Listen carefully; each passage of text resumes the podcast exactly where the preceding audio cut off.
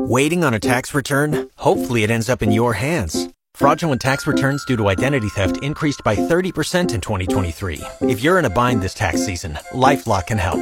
Our U.S. based restoration specialists are experts dedicated to helping solve your identity theft issues. And all LifeLock plans are backed by the Million Dollar Protection Package. So we'll reimburse you up to the limits of your plan if you lose money due to identity theft. Help protect your information this tax season with LifeLock. Save up to 25% your first year at LifeLock.com slash aware. I got to head over to Costco this weekend. You know, Oh. it's always fun. Head over to Costco.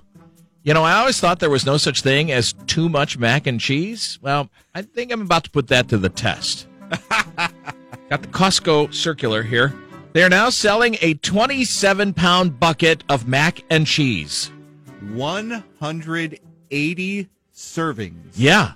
of delicious gooey carbs. But think about it. That's just $2 a serving. It's less than that, isn't it? It might be Hold on. Hold on. Well, how, how much is the uh, mac and cheese bucket? 90 bucks. 90 That's 50 cents a serving. That's even better yet. I mean, it practically pays for itself. It does.